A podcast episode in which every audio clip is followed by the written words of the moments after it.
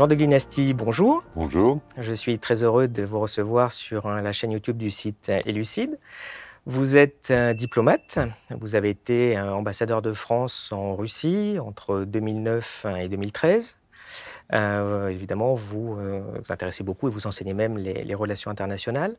Alors, euh, aujourd'hui, on va parler évidemment du, du, conflit qui, qui ensanglante l'Europe. Euh, c'est un conflit difficile, évidemment, parce qu'on est tous bouleversés devant les, euh, images euh, d'horreur qu'on a. Et malheureusement, quand on est choqué comme ça au niveau des, émotions, eh bien, on a beaucoup de mal à essayer de comprendre, alors que c'est extrêmement important, puisque bah, c'est qu'en comprenant un peu pourquoi on en est là, qu'on peut, un, bah, éviter de faire encore plus de bêtises, deuxièmement, bah, essayer d'arrêter le conflit, et troisièmement, essayer de faire en sorte qu'il n'y en ait pas d'autres. Donc votre expérience, votre analyse sont, euh, sont extrêmement précieuses sur, euh, sur ce sujet. Euh, et donc l'idée, voilà, ça va être de, balayer, surtout de présenter un certain nombre de faits qui n'ont pas été beaucoup mis en avant pour comprendre ce, ce qui se passe. et parce que bah, ici, contrairement à, à, ce que pense Manuel Valls ou BHL, ce c'est pas parce qu'on essaye de comprendre qu'on excuse, puisque bon, voilà, évidemment, le, pays qui déclenche les hostilités, quelles qu'elles soient, en Ukraine, en Irak, au Liban, est toujours responsable de ce, de ce de ce qui se passe. Alors pour commencer, j'ai euh, envie de vous demander, est-ce que vous pourriez peut-être nous, résumer pour vous euh, les grands points qui sont euh, à l'origine de ce conflit? Alors effectivement, il faut remonter très loin. C'est l'histoire partagée, disputée entre l'Ukraine et la Russie. en fait, l'Ukraine ancienne, la Rousse kievienne, en fait, avait été fondée par une espèce de, de, mixture, si j'ose dire, de, Scandinaves. C'est la dynastie des Ruriks, euh, qui allait régner d'ailleurs en fait euh, sur la Russie jusqu'en 1590 euh, à peu près. donc de Slaves, et aussi avec des apports byzantins et des apports occidentaux en termes culturels.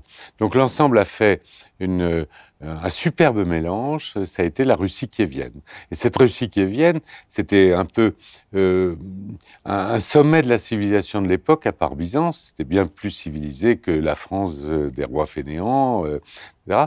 Et l'apogée, ça a été Yaroslav le Sage, qui a, été, qui a régné au, début du XIIe siècle, au milieu du XIIe siècle, euh, qui donnait ses filles à marier au roi de France, au roi du Danemark, au roi de Hongrie, qui était une grande puissance à l'époque, avec euh, un territoire immense, parsemé de bibliothèques, de, monastères, la première écriture, euh, avec aussi des conseils municipaux, un semblant de démocratie à la Scandinave, les Vetché, enfin tout un ensemble de choses qui a fait que cette civilisation a été florissante.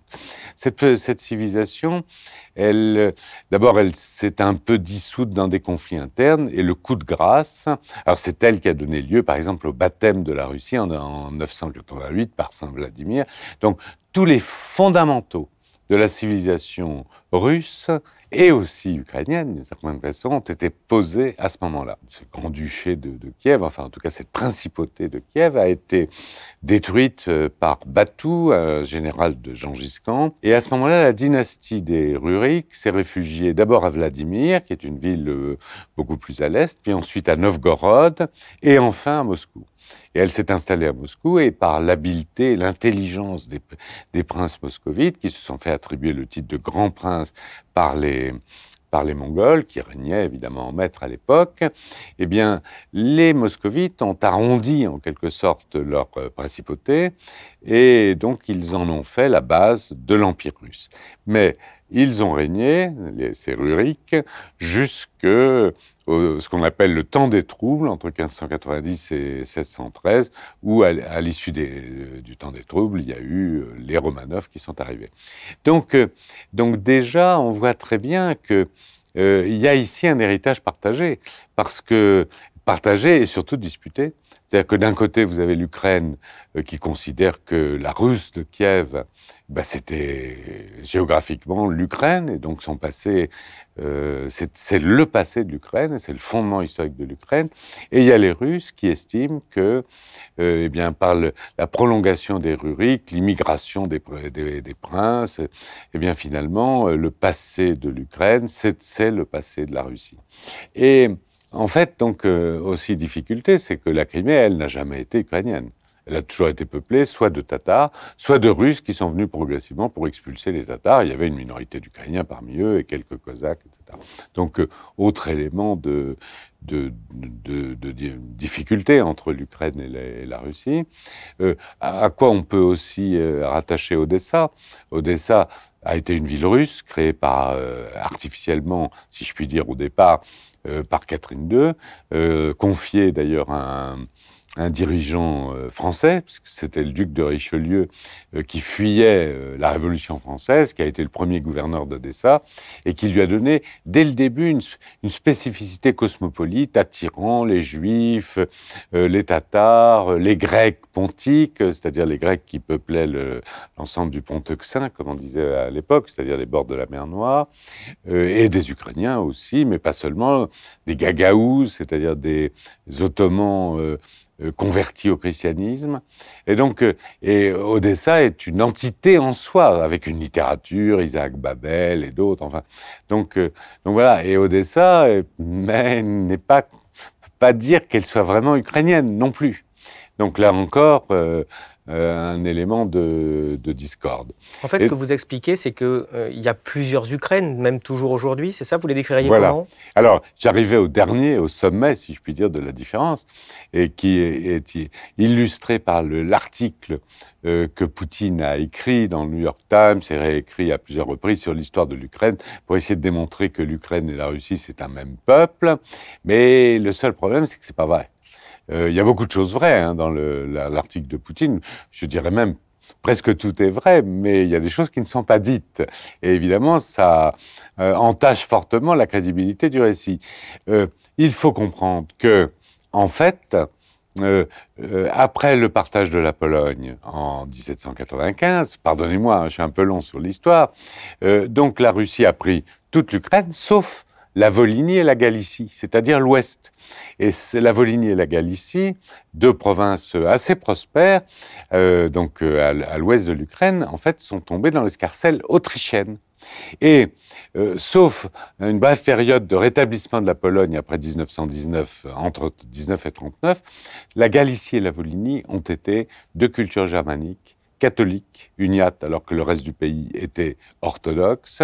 Et c'est dans l'université de Lemberg, actuellement Lviv, qu'a été euh, modernisée, créée la littérature euh, codifiée, plus exactement, la littérature euh, ukrainienne, la grammaire ukrainienne, la langue ukrainienne qui s'était préservée, qui est une vraie langue du ramoslave, mais qui a, qui a été formalisée. Et finalement, Lemberg est devenu le vrai noyau du nationalisme ukrainien. Et ce qu'il faut comprendre, c'est que cette partie de l'Ukraine, elle n'est devenue russe qu'en 1945. Et non seulement elle est devenue russe en 1945, mais en plus elle a refusé d'être russe en grande partie. Et les maquis bandéristes, et Bandera était un général ukrainien qui a misé sur l'Allemagne nazie pour essayer de, euh, réussir l'indépendance de l'Ukraine en se disant ce qu'on n'a pas obtenu des soviétiques, on va peut-être l'obtenir des, des, Allemands s'ils nous aident. Euh, Bandera, donc a été euh, d'ailleurs euh, refusé en partie par les nazis au début, puisque c'était un slave, donc une race inférieure. Et puis l'état-major s'est dit, bah, euh, quelques régiments supplémentaires, ça fait du bien face à la saignée que nous imposent les Russes. Donc on l'a remis euh, en selle, et puis on a créé des régiments, euh, une armée bandériste. Et après la défaite allemande, eh bien ces gens-là ont pris le maquis, et il a fallu plus de dix ans à l'armée rouge, qui à l'époque faisait 7 millions d'hommes, 30 000 chars et des milliers, des dizaines de milliers d'avions, pour réduire les, les maquis bandéristes, dont les derniers ont été, se sont éteints en 1957, par là. Donc, on sent l'opposition. Bien sûr, c'est bien de rappeler aussi euh, que, que, ces maquis n'étaient euh, pas aussi autonomes. Il y avait un soutien très fort. Euh, Alors, nous étions en pleine guerre froide et il y avait quelques parachutages et quelques argents qui étaient envoyés par, par l'OTAN déjà, hein, c'est clair. Mais il n'y a pas de euh, je veux dire, euh, la base sociologique était là quand même. Hein. Et la base sociologique, c'était le refus euh, de la domination russe sur cette partie de l'Ukraine. Donc ça, ça aussi, c'est une chose qu'il faut, faut lire. Hein, et donc là, Poutine, effectivement, dans son article, n'en parle pas. Donc voilà. Donc l'histoire laisse beaucoup de, blessures hein, dans, cette histoire commune, et on les voit réapparaître maintenant. Parce que pour continuer dans l'histoire, euh, dans les litiges, euh, donc il y a l'Holodomor, hein, ce que les Ukrainiens appellent l'Holodomor, c'est-à-dire la grande famine qui a été orchestrée par euh, le, pouvoir stalinien, mais orchestrée, il faut voir exactement ce que ça signifie. C'est-à-dire qu'en fait, après la fin de la nouvelle économie politique libérale et qui a permis une explosion de la production agricole, notamment en Ukraine, euh, Staline, à la mort de Lénine, a voulu réimposer une économie collectivisée à l'agriculture.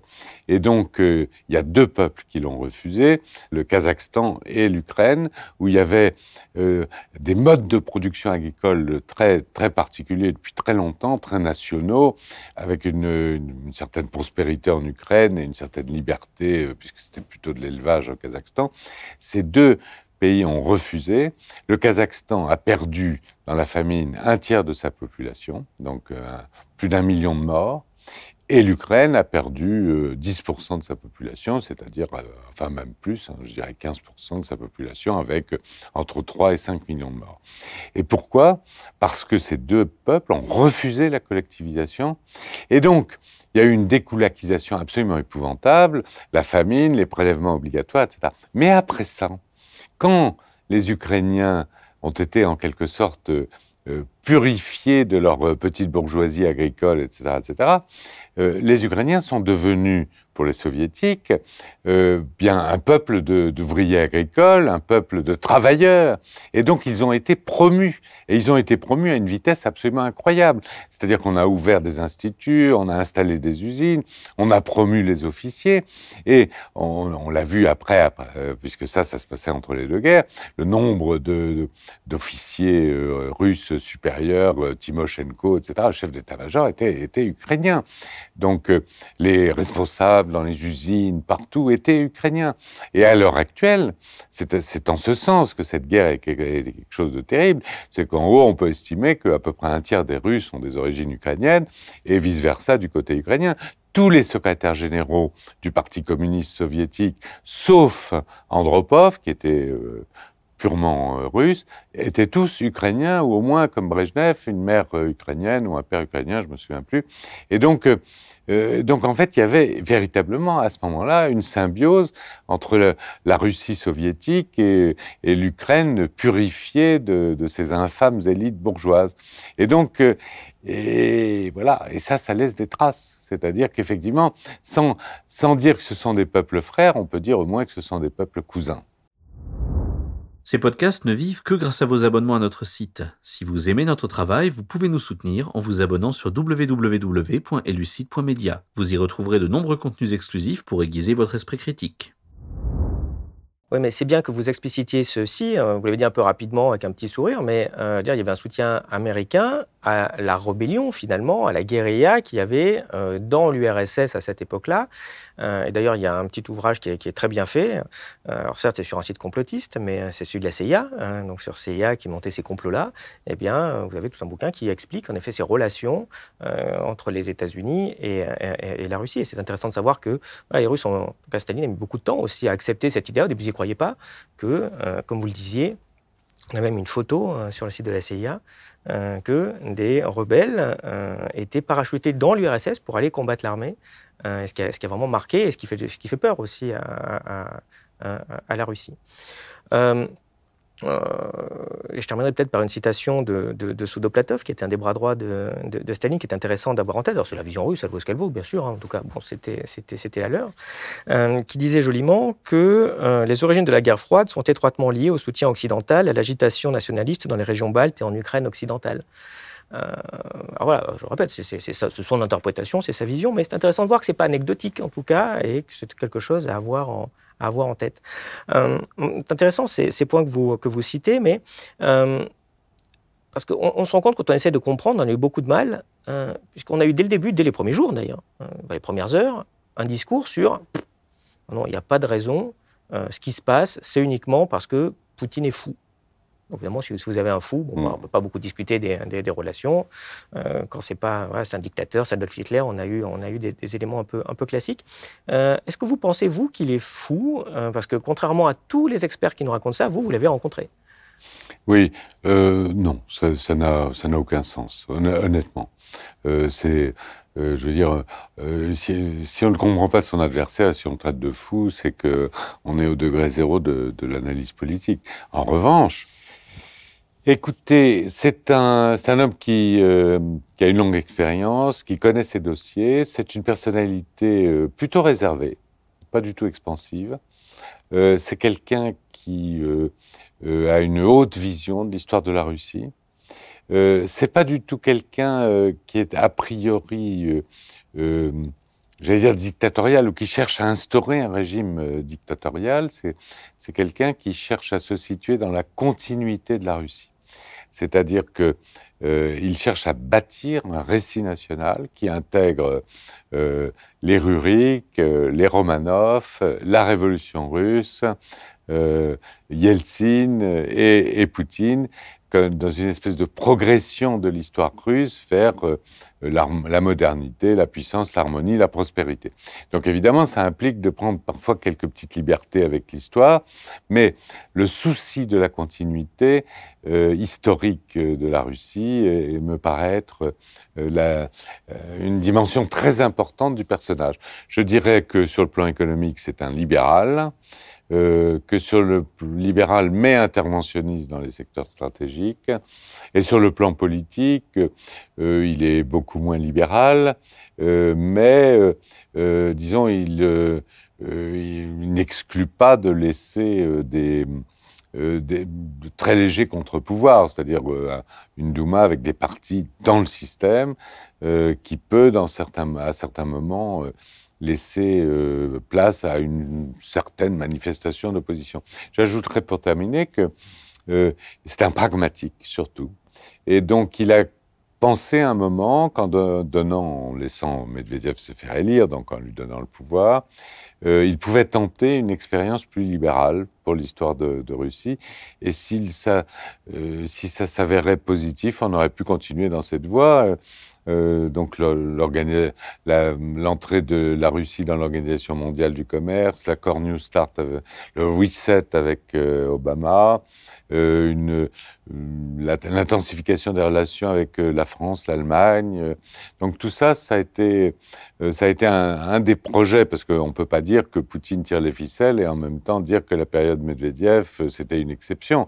Cette exception a été voulue et acceptée par Poutine, même si Medvedev avait véritablement, j'ai pu le constater au jour le jour, euh, des coups des franches. Il avait une autonomie réelle en tant que président. Euh, C'était pas du tout, euh, il téléphonait pas les instructions pour avoir des instructions de Poutine à chaque fois. Et cette expérience a raté avec en gros un élément intérieur, c'est-à-dire la contestation des élections de 2012. Euh, euh, enfin, pardon, de 2011, c'est l'élection législative de 2011, et donc euh, contestation des fraudes et tout ça qui ont mis de- des centaines de milliers de personnes dans les rues à Moscou, ce qui s'était jamais vu. Donc il y a eu une espèce de crainte pour le régime réelle que j'ai pu sentir de la part de, de Poutine.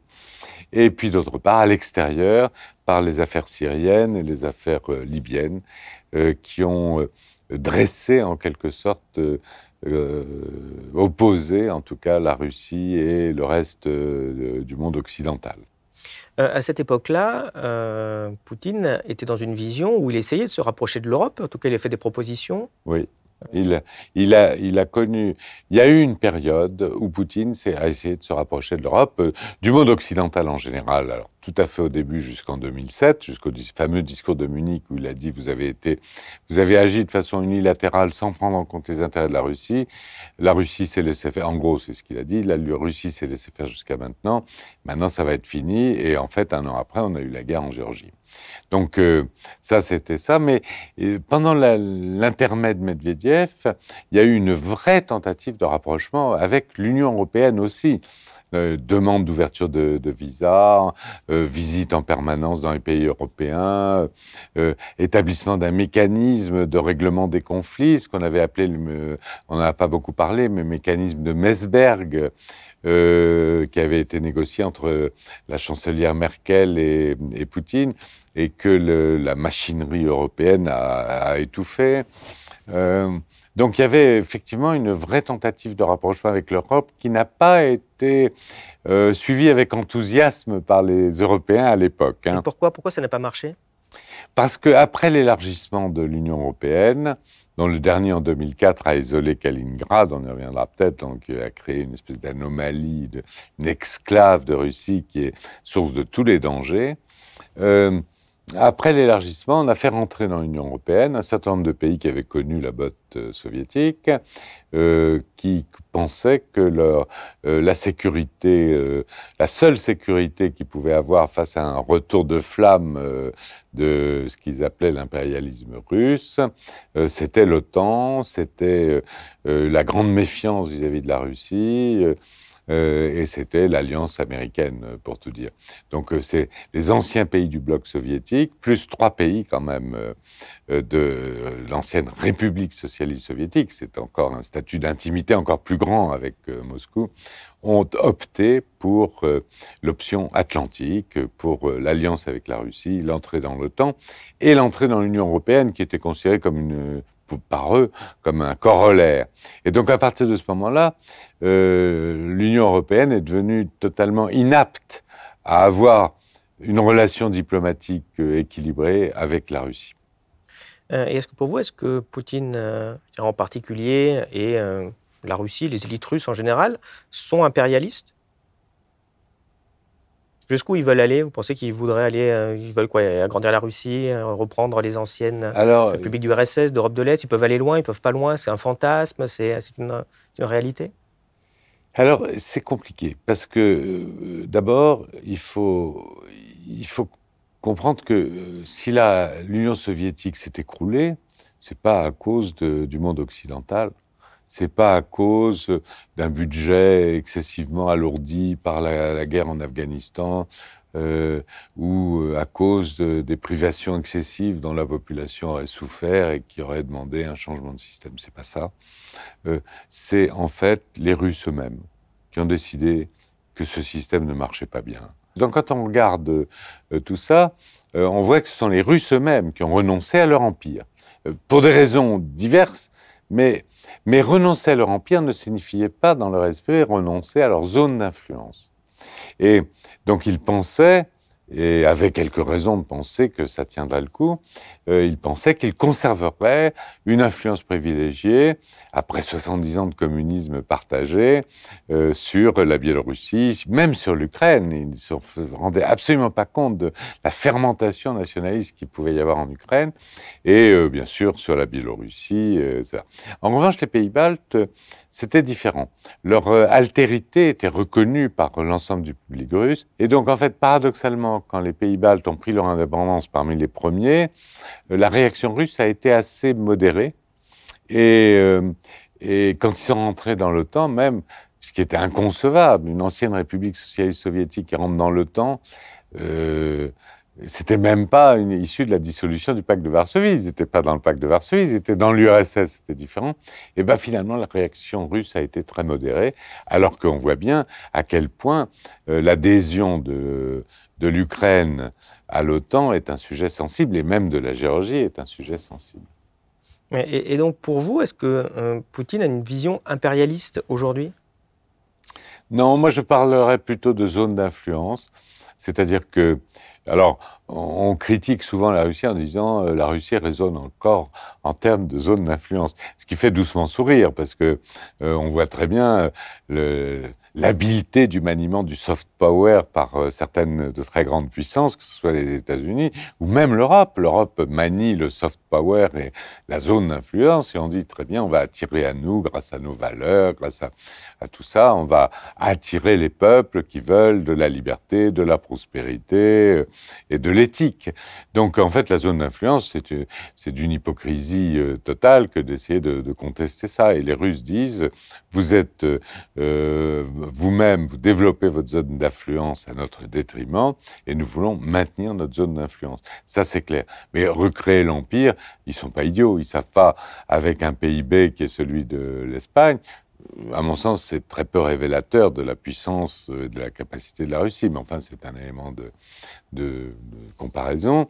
Euh, avec euh, une démographie qui quand même euh, s'effondre, les Russes savent très bien qu'ils ne peuvent pas reconquérir un empire russe. En revanche, zone d'influence, oui.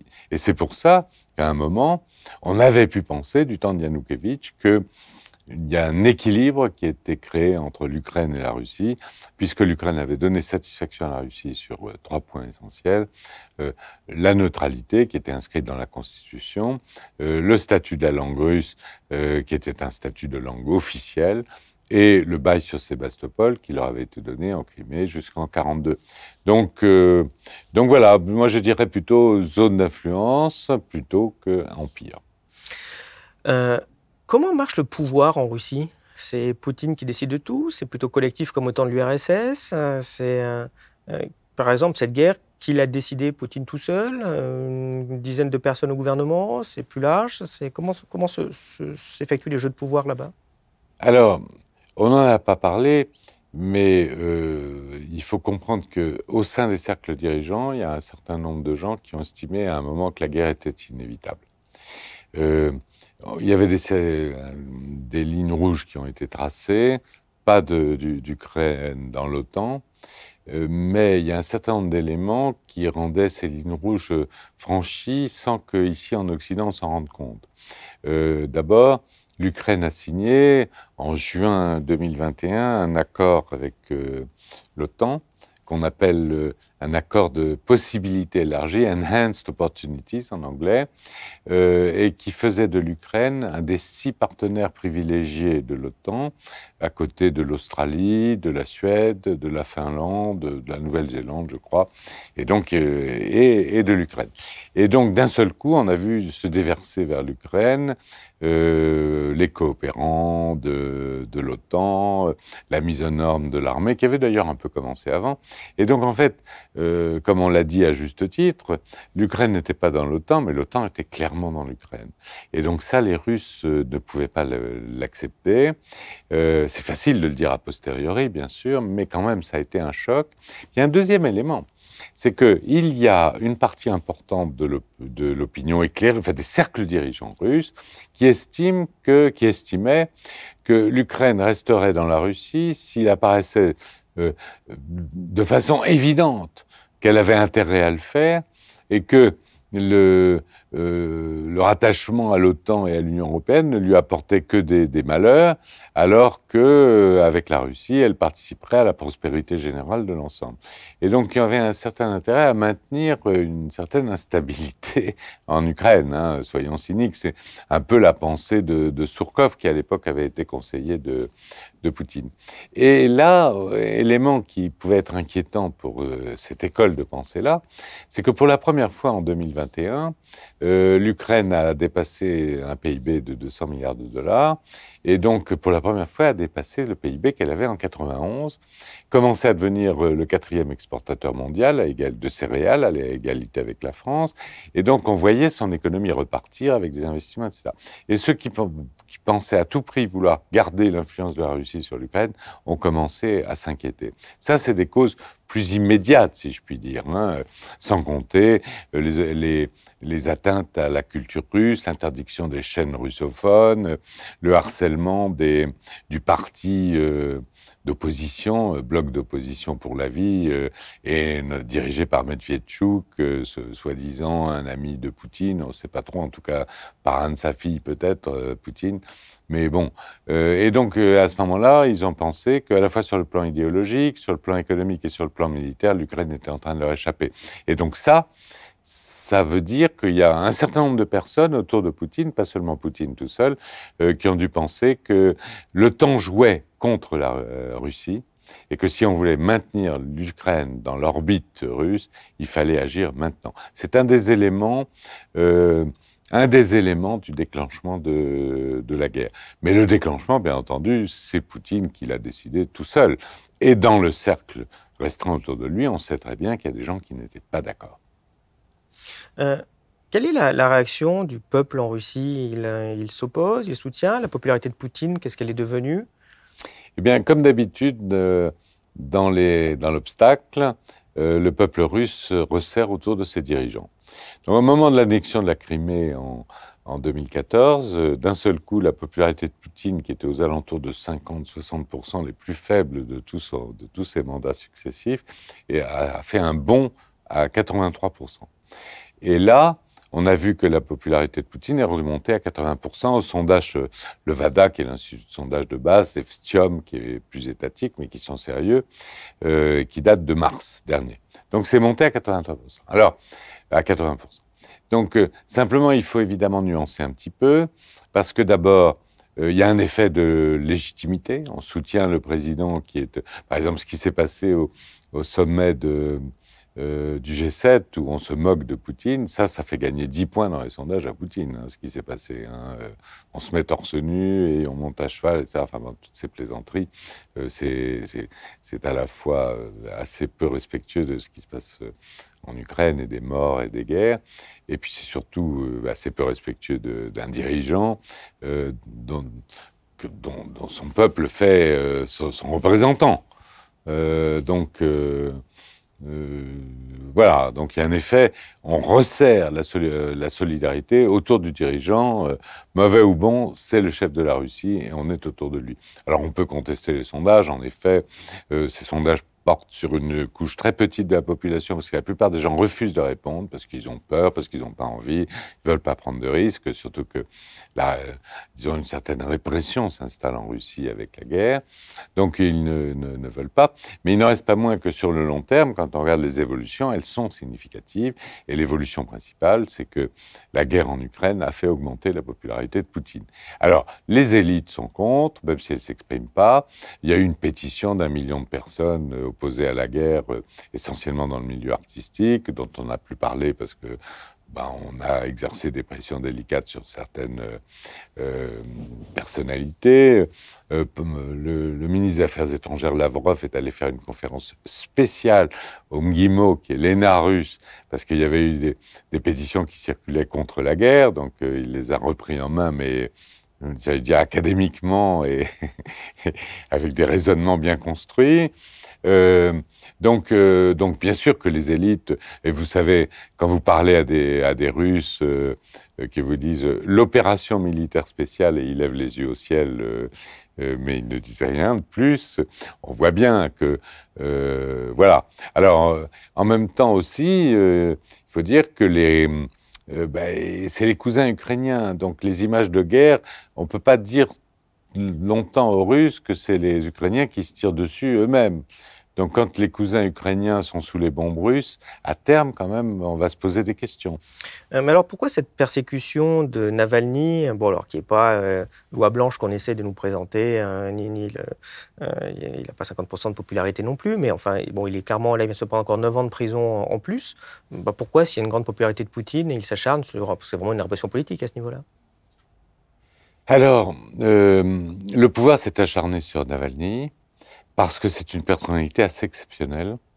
Euh, c'est quelqu'un qui avait un programme euh, politique euh, libéral. Alors, il a un passé un peu tumultueux, avec des relents d'antisémitisme. Enfin, il y a eu des choses un, un peu... Un nationalisme assez, assez violent. Un nationalisme assez violent. Et c'est peut-être pour ça, d'ailleurs, que le pouvoir en a peur. Parce que s'il y a bien un trait d'union, si je puis dire, de la majorité des Russes, c'est un certain nationalisme. Ou au moins patriotisme, ce qu'on appelle le nationalisme, patriotisme chez les autres. Hein.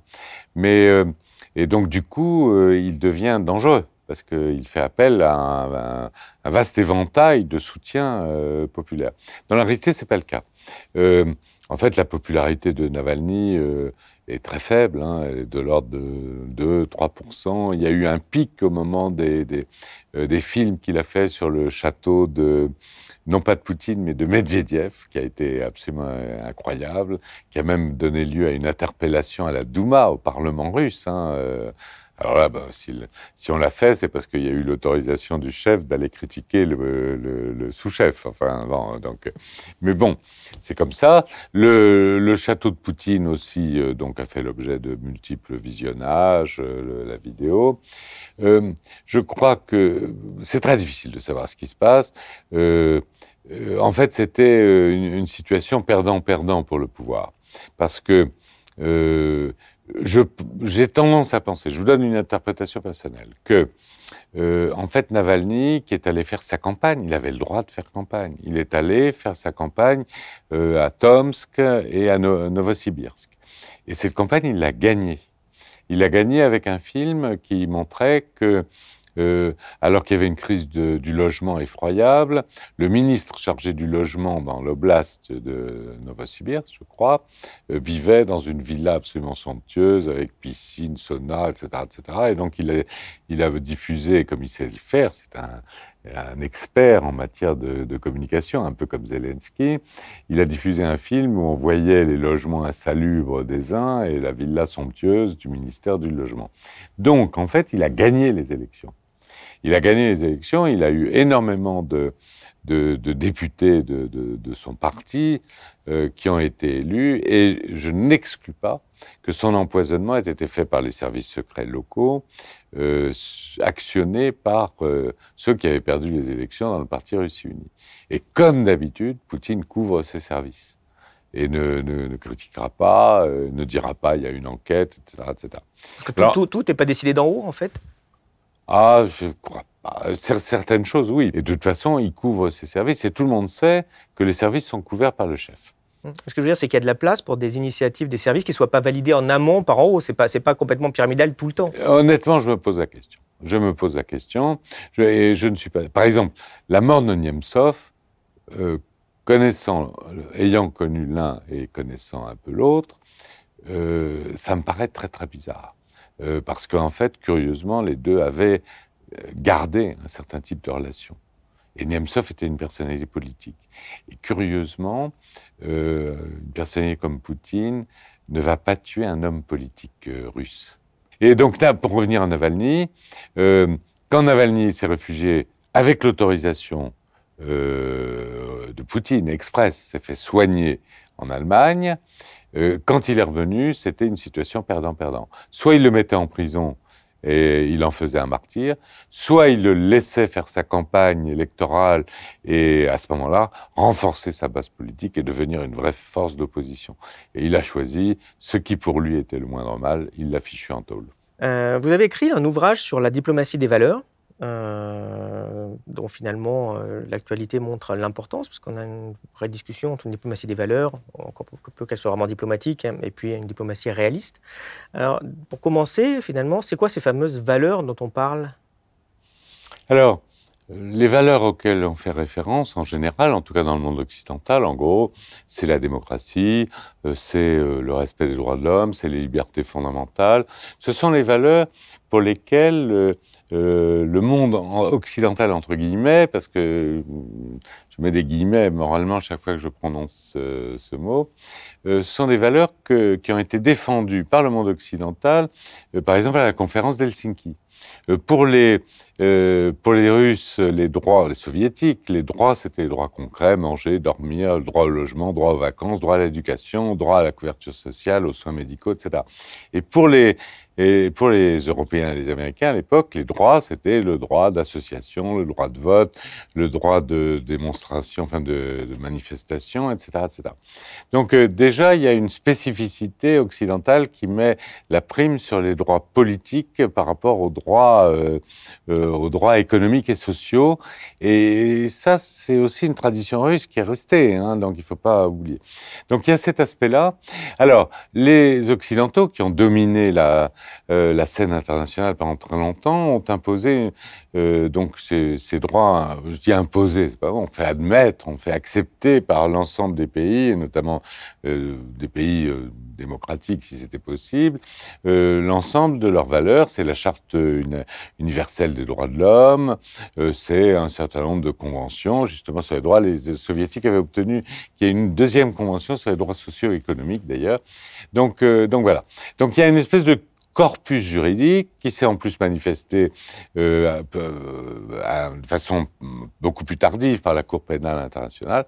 Donc une espèce d'internationalisation des valeurs, euh, des valeurs démocratiques, pour dire schématiquement.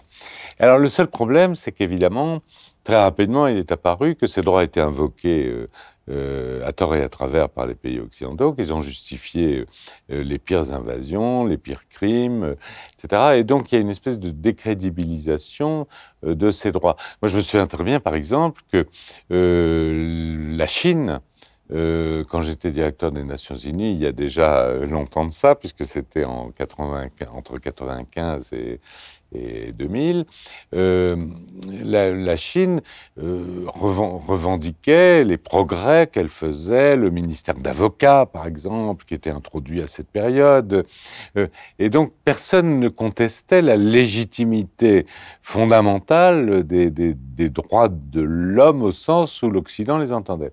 Et puis, mais chacun se réservait le droit de de les adapter à son histoire, à son passé, à sa civilisation. Mais en gros, fondamentalement, euh, c'était euh, c'était accepté. Le tournant, ça a été quand même la guerre en Irak. À partir de la guerre en Irak, beaucoup de pays se sont dit c'est pas sérieux c'est pas sérieux. donc en fait, ces droits sont invoqués pour, ces valeurs sont invoquées pour justifier n'importe quoi. Ça, c'est le premier point. Le deuxième point, c'est que si on part de cette situation, on se rend compte très bien que euh, euh, c'est devenu un instrument diplomatique. Effectivement, ça a été instrumentalisé. Euh, donc, les, et, ces valeurs, eh bien, du coup, à partir du moment où on les invoque, eh bien, ça nous interdit de parler aux autres. Puisque si vous avez vraiment des valeurs, vous croyez qu'elles sont supérieures aux autres, voire les seules vraies. Et donc, à partir du moment où vous érigez la valeur en instrument ultime de la diplomatie, en fait, vous vous interdisez de facto de parler aux autres, puisqu'ils n'ont pas les mêmes valeurs, et qu'ils croient aux leurs, d'ailleurs, euh, pour certains d'entre eux tout au moins, eh bien, euh, à ce moment-là, c'est deux mondes différents, et c'est très difficile d'établir le dialogue. Et les seuls moments euh, où les, valeurs s'expriment et se deviennent alpha et l'oméga de la politique étrangère, c'est la guerre. C'est le, les croisades, c'est le djihad en sens inverse, parce que mon Dieu a dit ça, et c'est la valeur absolue. Hein. Quand le, Dieu a dit ça, et eh ben, on, fait la guerre. Il n'y a pas de dialogue possible. Donc je crois que la diplomatie implique, euh, sans renoncer à ses propres convictions, voire même à la conviction que ses valeurs sont supérieures à celles des autres, mais elle implique de parler aux autres et de reconnaître les autres malgré les valeurs. Et donc, je, terminerai en disant que l'invocation des valeurs, c'est souvent soit un aveu d'impuissance, soit au contraire une, une ambition euh, dominatrice. Pour vous, c'est quoi la diplomatie justement? Mais la diplomatie, c'est la défense de ses intérêts par des moyens autres que la guerre.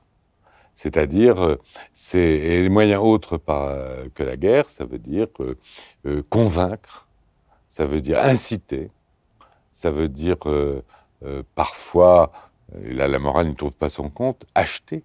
Il vaut mieux parfois acheter une personnalité que faire la guerre. Euh, on pratiquait ça de façon courante au, XVIIIe ou au XIXe siècle, et on le pratique encore de façon un peu différente maintenant, euh, via euh, des ONG, via des cabinets d'avocats, etc. Mais en gros, tous les moyens sont meilleurs que l'extermination, la dévastation et la souffrance et les atrocités que représente la guerre. Et donc, la diplomatie, c'est un moyen de défendre ses intérêts en évitant de recourir aux extrêmes. Et pour ça, finalement, il faut transiger, il faut négocier, répartir les pertes et les gains. C'est ça un peu, l'idée. Et c'est pour ça qu'on ne peut pas le faire sur les valeurs Parce et que justement, on ne transige pas sur ces valeurs, en fait. Bien sûr. Et euh, finalement, ceux qui disaient que le capitalisme était un facteur de, guerre se sont trompés. C'est plutôt un facteur de paix. Parce qu'on peut partager un gâteau, mais c'est plus difficile de partager des valeurs si l'autre ne, s'y prête pas. Donc euh, le gâteau, bah, euh, je prends 10%, tu prends 10%, mais on se met d'accord. Euh, moi, je crois en Dieu, toi, tu crois pas en Dieu, tu es un méchant hérétique. Euh, bah, l'un tue l'autre, hein, c'est clair. On va pas croire un jour sur deux, oui. Voilà. Euh, et, finalement, c'est les néoconservateurs qui ont mis cette diplomatie des valeurs, en particulier avec l'Irak sur le devant de la scène, et puis ça s'est infiltré dans pas mal de, de diplomatie occidentale. Disons que les néoconservateurs ont porté à l'apogée des valeurs américaines qu'ils ont essayé d'imposer au monde, mais qui, qui, sont fondamentalement les mêmes que les valeurs européennes, mais avec une, quand même une, une tournure, un goût plutôt euh, américain, mais ce n'est pas eux qui ont eu le monopole de la diplomatie des valeurs. Euh, dans l'histoire française, la période de la Révolution française, Napoléon, euh, Napoléon a porté à la pointe de l'épée les valeurs de démocratie, etc., inventées par la Révolution française. Donc dans l'histoire, à intervalles réguliers, les valeurs ont été instrumentalisées pour augmenter la puissance d'un pays. la France a très bien su le faire quand elle était puissante. maintenant, elle le fait avec moins de talent parce qu'elle a moins de puissance. Donc euh, les néoconservateurs, ils en ont fait le, le, le, dire, le fondement de la politique étrangère américaine, mais la politique étrangère américaine a toujours été très profondément imprégnée par les valeurs euh, chrétiennes. Regardez les 14 points de Wilson, l'autonomie des peuples, etc. il a, euh, disait en 1919, au moment du congrès de Versailles, que, en fait, la diplomatie du, traité de Vienne, du congrès de Vienne, diplomatie réaliste, avait conduit à ce massacre et que maintenant il fallait insuffler des valeurs euh, donc de, respect des peuples, des droits de l'homme, etc. Et donc il a euh, comment dire, imprimé un tournant axiologique, si je puis dire, à la diplomatie. Ça date de 1919, hein, la diplomatie euh, mondiale des valeurs. Donc c'est pas, c'est antérieur aux néocons. Et si on parle de la France, vous ne trouvez pas que depuis une quinzaine d'années, justement, on a une diplomatie de plus en plus tournée vers les valeurs et de moins en moins vers nos intérêts Oui. Alors, euh, euh, c'est un, euh, un diagnostic que je fais et j'y vois une cause principale, c'est que nous, nous, croyons à l'Europe, nous voulons faire l'Europe et l'Europe n'a pas véritablement de diplomatie, en fait. Elle n'est pas capable, compte tenu de, sa structure, de ses intérêts divergents, etc., elle n'est pas capable d'animer une diplomatie cohérente fondée sur des intérêts collectifs. Et donc, si on si n'y arrive pas, qu'est-ce qu'on fait? Ben, Le plus petit commun dénominateur, c'est les valeurs. Et donc, euh, et donc l'Europe euh, passe son temps à parler de, démocratie, de droits de l'homme, d'état de droit, de justice. Et dans tous les accords que nous passons avec euh, les, les, les, pays, quels qu'ils soient, qui sont à la base des accords commerciaux, il y a toujours une clause sur les droits de l'homme, etc. Et l'Europe en fait, c'est un peu, enfin, je veux dire, la France, c'est un peu européanisée en ce sens, et donc elle a du mal à assumer euh, sa puissance, d'abord parce que cette puissance, euh, malheureusement, est en baisse, et ensuite parce qu'elle est rentrée dans un système où la valeur ultime, ben, c'est la valeur, justement, c'est les droits de l'homme, la démocratie, etc., etc. Donc, elle, est, elle se sent moins légitime à défendre purement et simplement ses intérêts. Ça vous a étonné justement au mois de décembre quand il y a eu un vrai ultimatum de la Russie avant la guerre en disant maintenant euh, il faut qu'on négocie euh, sérieusement sinon bah, il va y avoir un conflit euh, que Poutine ait dit aux Européens non laissez tomber moi je vais parler directement aux Américains pour régler le problème en Ukraine donc finalement signifiant que, que l'Union européenne ne pèse rien en fait. Alors il n'a pas exactement dit ça. Il a dit, parce que le projet de traité du 17 décembre, il a été transmis aux Américains et à l'OTAN. Et c'est peut-être euh, encore plus sournois, si j'ose dire. Poutine a dit Je m'adresse à l'OTAN puisque c'est la même chose que l'Union européenne. Donc il s'adresse quand même à l'Union européenne. Euh, mais euh, effectivement, dans ce, euh, dans cette négociation, l'interlocuteur principal, euh, comme vous le dites, était les États-Unis. Dans le monde actuel et comme dans tous les mondes, c'est le politique qui a dernier mot, c'est le stratégique qui a dernier mot. Et donc, euh, à un moment, si les, si les Américains tape sur la table, eh bien, les États-Unis, c'est la, défense ultime, c'est la, référence de sécurité ultime pour euh, une majorité d'États européens. Et à ce moment-là, on cède, on ne défend plus ses intérêts économiques. Donc euh, l'Union européenne défend ses intérêts économiques, mais il y a un moment où malheureusement, elle ne peut pas aller plus loin. Mmh. Est-ce que c'est lié aussi finalement à l'OTAN? Ça sert encore quelque chose, l'OTAN, à part éventuellement déclencher des guerres? Ah ben, En tout cas, Poutine nous a démontré l'inverse. Parce que quand on regarde le bilan euh, de l'offensive russe en Ukraine. Euh, la défense européenne est finie. Euh, maintenant, ils sont tous dans l'OTAN parce qu'ils considèrent que seule l'OTAN peut, les, les, sauver. la partie qui, en Europe, voulait maintenir un dialogue avec la Russie contre vents et marées, c'est-à-dire essentiellement l'Allemagne, la France et à moins de degré l'Italie est complètement disqualifiée, euh, puisqu'on c'est facile de dire euh, voilà, vous avez essayé et Poutine s'est moqué de vous, ce qui n'est pas d'ailleurs exact historiquement, mais ça fait rien, c'est ce qu'on dit et ça porte sur les opinions. Euh, L'OTAN s'élargit, l'Union européenne s'affaiblit économiquement, puisque au lieu d'acheter du gaz russe, on achète du gaz de schiste en plus américain. Donc l'Europe est la grande perdante en fait de, de cette, cette initiative et je crains voire j'ai la certitude que, euh, en fait, euh, Poutine ne s'est pas arrêté. Il a dû réfléchir à ça, mais il ne s'est pas arrêté à ses arguments tant la question ukrainienne était importante et que, comme je disais, émotionnelle pour lui. En quoi c'était important pour notre sécurité à nous, Français, que l'Ukraine rentre dans l'OTAN ou que demain la Finlande rentre dans l'OTAN? En quoi ce n'est pas plus de risques et moins de sécurité? Non, mais là, vous avez raison. D'ailleurs, c'est pour ça que Sarkozy, euh, au, sommet de l'OTAN de Bucarest en 2008, avec Madame Merkel d'ailleurs, s'est opposé à l'entrée, selon la procédure euh, rapide, euh, ce qu'on appelait le Membership Accession Process, une espèce de, procédure où vous mettez le doigt dedans et deux ans après, vous êtes, deux ans après, vous êtes automatiquement membre de l'OTAN. Euh, il s'est opposé à ça, ils se sont battus toute la nuit hein, sous la pression de Bush. Hein, ça a été terrible, les négociateurs m'ont raconté comment ça s'est passé. Et finalement, au petit matin, bah, la chef de ce monsieur Seguin a été mangée par le loup américain, puisque en fait le communiqué final, même s'il ne prévoit pas l'accession au MAP, qui est la seule garantie concrète d'accéder à l'OTAN, euh, figure euh, dans le communiqué les mots suivants euh, la Géorgie et l'Ukraine seront membres de l'OTAN. C'est un futur même. Donc euh, malheureusement, on a dû céder. Mais la France a toujours été persuadée que ce n'était pas un élément de sécurité pour l'Europe. Mais ce n'est pas le cas d'une bonne partie des États européens. Si vous prenez effectivement la Tchécoslovaquie, la Roumanie, enfin la Tchécoslovaquie, qui est la Slovaquie, la Roumanie, euh, même euh, effectivement le Danemark maintenant, euh, les, pays baltes, la Pologne, même la Suède maintenant et la Finlande aussi. Donc ces pays-là considèrent que l'article 5 de l'OTAN tant que les Américains veulent bien l'appliquer, ce qui est une autre, le reconnaître, c'est une autre histoire. L'article 5 de l'OTAN est une meilleure garantie qu'une défense européenne encore un peu évanescente et que l'établissement, ça c'est beaucoup plus grave, l'établissement de bonnes relations durables avec la Russie. Or, moi, c'est clair que si j'étais balte, euh, je, je, préférerais un bon accord de sécurité européenne, un peu comme l'a proposé Macron, mais comme les Russes l'ont proposé aussi à certains moments, c'est-à-dire euh, une instance, de, comment dirais-je, un accord, une nouvelle architecture de sécurité et de confiance en Europe. C'est plus, ça serait plus rassurant en principe pour les Baltes, euh, qui sont à 20 minutes de char de la dernière base de blindés russes. bon, donc. Euh, euh, mais pour l'instant, c'est pas le cas. Si vous étiez balte, vous auriez fait un blocus de Kaliningrad? Pardon? Si vous étiez balte, est-ce que vous auriez fait un ah, blocus de Kaliningrad C'est une énorme bêtise, je ne comprends pas. C'est une énorme bêtise.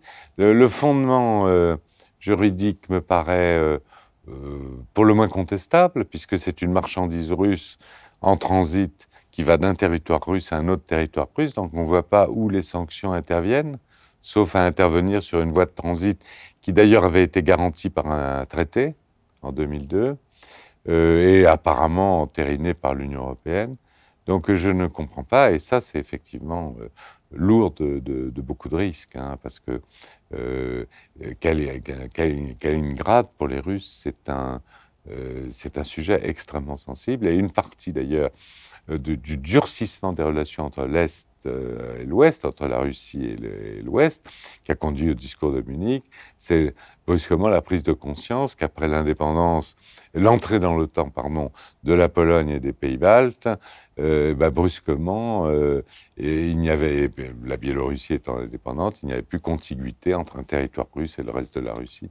Donc c'était un sujet particulièrement sensible, surtout qu'on est stratégiquement dans une zone très, très sensible qui est le corridor de Souvalki, euh, qui est en fait la voie de pénétration habituelle de toutes les invasions dans un sens ou dans l'autre. Et donc. Euh, euh, ça vous inquiète ces escalades permanentes? Parce qu'on voit sans arrêt des gens qui, essaient d'escalader, qui créent de plus en plus de problèmes, et il n'y a pas de voie pour des gens bah, qui, veulent la paix, qui veulent la désescalade, la, diplomatie.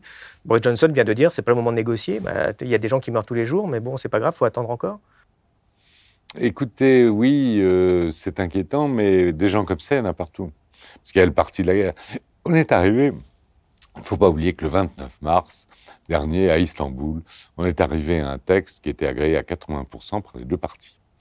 Donc ce texte prévoyait, euh, euh, d'une part, le report de 15 ans du statut juridique, de la question du statut juridique de, euh, du Donbass et de, la Crimée, sans que les frontières exactes du Donbass aient été fixées dans l'accord, dans le projet d'accord. Et d'autre part, euh, la discussion s'est apportée essentiellement là-dessus, sur le statut de neutralité de, euh, de, l'Ukraine et les garanties qu'on devrait lui donner, puisque les garanties précédentes ont été inopérantes. Donc, c'était agréé à 80%. Et quand la délégation ukrainienne est rentrée en Ukraine, elle a été désavoué euh, essentiellement à cause des massacres de Boutcha. Euh, mais en fait, on sait très bien que c'est le parti de la guerre qui, l'a emporté et que le négociateur principal a été désavoué, traîné dans la boue dans la presse, etc., etc. Donc le parti de la guerre euh, jusqu'au boutiste, si je puis dire, l'a emporté. Et du côté russe, ça a été un peu la même chose. Le chef de la délégation russe, Medinsky, s'est fait désavouer à peine rentré à Moscou, sans que je sache très bien euh, qui a commencé, etc. Mais euh, il est clair que en Russie, comme en Ukraine, comme partout en Europe, vous avez ceux qui, euh, qui pensent que c'est le moment ou jamais euh, d'emporter une victoire décisive, dans un sens ou dans l'autre. Et puis vous avez ceux qui pensent que le mieux, ça serait quand même d'essayer d'arriver à un accord à peu près équilibré, donc durable, euh, et que ça, ça serait meilleur pour la sécurité de tout le monde. Et donc le parti de la guerre, le parti de la paix, vous le trouvez partout, vous le trouvez en France aussi, puisqu'il y a beaucoup de gens euh, qui estiment que c'est le moment ou jamais de, de, de, mettre une tripotée mémorable à, l'armée russe, et comme ça, on sera tranquille pour 50 ans, euh, ce qui, à mon sens, est une vision absurde. Le parti de la paix, on le cherche quand même, hein, il n'est pas... En France? Ouais. Euh, dans, il faut savoir quelle paix on a. Hein. Euh, la paix devra être relativement équilibrée. Euh, dans l'accord d'Istanbul, c'était relativement équilibré puisqu'il s'agissait en gros du Donetsk et de Lugansk. Donc on acceptait en fait et on légitimait les, les conquêtes russes entre guillemets de 2014. Euh, là, euh, maintenant, ensuite, les, Ukrainiens ont dit qu'ils voulaient tout reconquérir, euh, reconquérir, y compris la Crimée. Donc là, effectivement, on est entré dans un processus, euh, mais qui n'aura pas lieu, puisque en fait, la, la, Russie est en train de gagner la guerre, en fait, hein, concrètement. Mais la Russie ne peut pas gagner complètement la guerre non plus, parce que si elle gagne complètement la guerre, euh, bah, il y aura une revanche dans dix ans et ça va recommencer, parce que les Ukrainiens euh, ne, vont pas, compte tenu des, dévastations et des souffrances subies, quelle qu'en soit la cause, quelle que soit l'origine, quelles que soient les responsabilités, etc. Encore une fois, c'est la Russie qui a attaqué, et les Ukrainiens n'accepteront pas les compromis et les concessions qu'on va leur demander de faire. Donc c'est le processus de paix est un processus très difficile. Donc dire qu'il y a un parti de la paix, c'est peut-être un peu simpliste, pardonnez-moi. Donc euh, euh, le parti de la paix, c'est plutôt le parti de la négociation, tout en sachant que c'est un parti que c'est une négociation qui va être extrêmement difficile. Et d'ailleurs, objectivement, maintenant c'est la Russie qui gagne. Euh, les, accords d'Istanbul ont été signés à un moment où la Russie perdait. Hein, c'est après des défaites devant Kiev, Kharkov. Euh, bon, donc la Russie se sentait peut-être un peu plus euh, euh, prête à accepter de limiter ses, euh, ses, acquis territoriaux au petit Lugansk, au petit Donetsk et à la Crimée. Maintenant, c'est plus le cas. L'appétit vient en mangeant. Elle a gagné beaucoup de territoires, 20% du territoire oui, 20% du territoire ukrainien. Et les Ukrainiens ne peuvent pas accepter cette situation non plus, parce que vu les dévastations subies, les pertes, les atrocités, euh, tout ça, euh, comment Zelensky, alors certes après on réglera ses comptes, il a amené euh, peut-être son peuple à cette situation extrême, mais actuellement il ne peut pas proposer à son peuple de négocier même un simple cessez-le-feu dans la situation actuelle sur le terrain. Et donc malheureusement, euh, disons, c'est un peu abstrait de dire qu'on est même le parti de la négociation. Parce que, euh, à un moment, le président de la République française a proposé un cessez-le-feu. ben, il a arrêté très vite, parce qu'un cessez-le-feu, ça voulait dire en fait qu'on entérine les acquis territoriaux de, de l'armée russe. C'est pas défendable auprès des Ukrainiens. Donc encore une fois, si on a une paix, euh, parce que dans, dans le euh, dans les bénéfices indirects, si je puis dire, euh, mais c'est plutôt l'inverse, c'est-à-dire que, que l'agression russe, il faut dire les mots, a, provoqué, il y a la création, pour la première fois dans l'histoire, d'une fusion entre la partie russophone et la partie que je décrivais tout à l'heure, euh, comment dirais-je Galicienne de l'Ouest euh, Ukrainophone, oui, euh, donc entre l'Ouest et l'Est.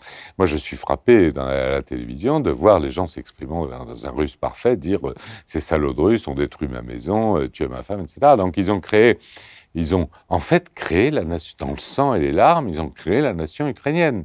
C'est pour ça que, euh, effectivement, il y avait beaucoup de gens en Russie, même dans les cercles dirigeants, qui étaient opposés à cette invasion. ils avaient peut-être prévu ces faits-là.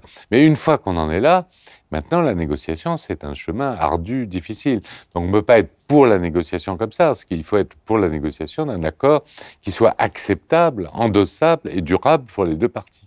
Et ça, c'est pas simple. Alors pour conclure, finalement, qu'est-ce qu'on, qu'est-ce qu'il faudrait faire pour arrêter cette guerre, puisque les sanctions économiques, finalement, ça n'a pas marché euh, bah, Ce qu'il faut faire, c'est que, pour l'instant, eh ben, il faut laisser le rapport de force s'établir euh, de façon euh, durable, c'est-à-dire qu'avec la perception de part et d'autre que ça y est, on a acquis ces buts de guerre ou on a acquis suffisamment de résultats pour éviter de négocier en position de faiblesse totale. C'est-à-dire qu'il faut que euh, brusquement chacun trouve intérêt à, à, une solution qui préserve un minimum euh, euh pour l'un comme pour l'autre. Euh, c'est pas simple. Hein. C'est pas simple. Moi, je suis très pessimiste sur l'évolution de cette guerre. Je ne pense pas qu'un accord soit pour demain. Je pense que malheureusement, l'Europe risque d'être coupée par un nouveau rideau de fer, mais assez brûlant, celui-là, et que et que il faudra du temps pour pouvoir euh, faire en sorte que les deux protagonistes acceptent euh, une paix. Pour l'instant, nous n'en sommes pas là. Est-ce que vous pensez que ça risque d'être que le prélude euh, aux méfaits de cette diplomatie des valeurs? Enfin, en tout cas, que les mêmes causes produisant les mêmes effets, peut-être que demain, on aura des tensions aussi très fortes avec la Chine, avec l'avenir, qu'on sort d'un monde pacifié? J'ai tendance à penser que l'invocation des valeurs est souvent une hypocrisie qui ne trompe personne. Hein. Euh, donc, euh, y compris d'ailleurs dans, le camp russe, parce que quand vous avez le patriarche Cyril euh, qui dit que c'est une croisade pour sauver les valeurs du christianisme face à la décadence LGBT de l'Occident, vous sentez aussi le, même artifice que de, notre côté sur les droits de l'homme. Hein.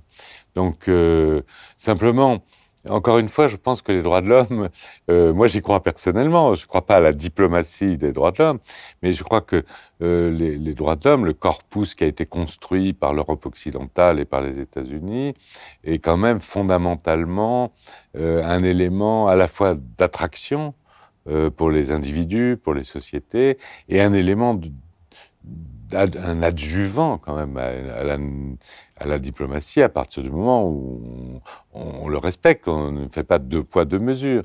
Mais quand euh, ce sont des éléments qui augmentent la confiance qu'on peut avoir dans son euh, interlocuteur diplomatique, euh, il y, a, tout un élément, donc il ne faut pas du tout renoncer à ça. Hein.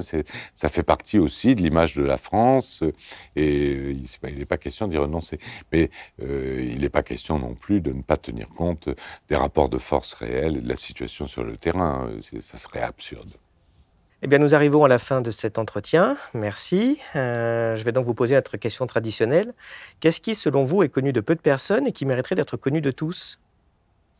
Bien, je crois, la première chose, c'est que les accords de Minsk, euh, en fait, fondamentalement, ont été refusés par l'Ukraine. Et c'est une des causes indirectes aussi de cette guerre, parce que je pense personnellement que euh, les Russes qui avaient signé les accords de Minsk, qui les ont invoqués à plusieurs reprises, étaient prêtes à les accepter et à les appliquer, et que s'ils avaient été appliqués, il n'y aurait pas eu de guerre. Or, pour des raisons qu'on peut comprendre, les Ukrainiens ont refusé les accords de Minsk, qu'ils ont estimé avoir été signés en situation de faiblesse après la défaite de, des, des Baltsovo, et donc euh, ils n'ont pas voulu euh, intégrer aux conditions russes, en fait, 5 millions d'habitants du Donbass qui auraient pesé sur les institutions ukrainiennes et qui auraient en fait empêché le rapprochement avec l'Occident que le gouvernement ukrainien souhaitait et donc rééquilibrer en quelque sorte le fonctionnement des institutions comme il avait été équilibré euh, au cours de l'histoire avec des moments de balancier entre euh, Yushchenko, Yunakovic, euh, Yanukovych, etc. Donc on retrouvait cette espèce de balancement qui avait marqué la vie de l'Ukraine indépendante depuis 1991.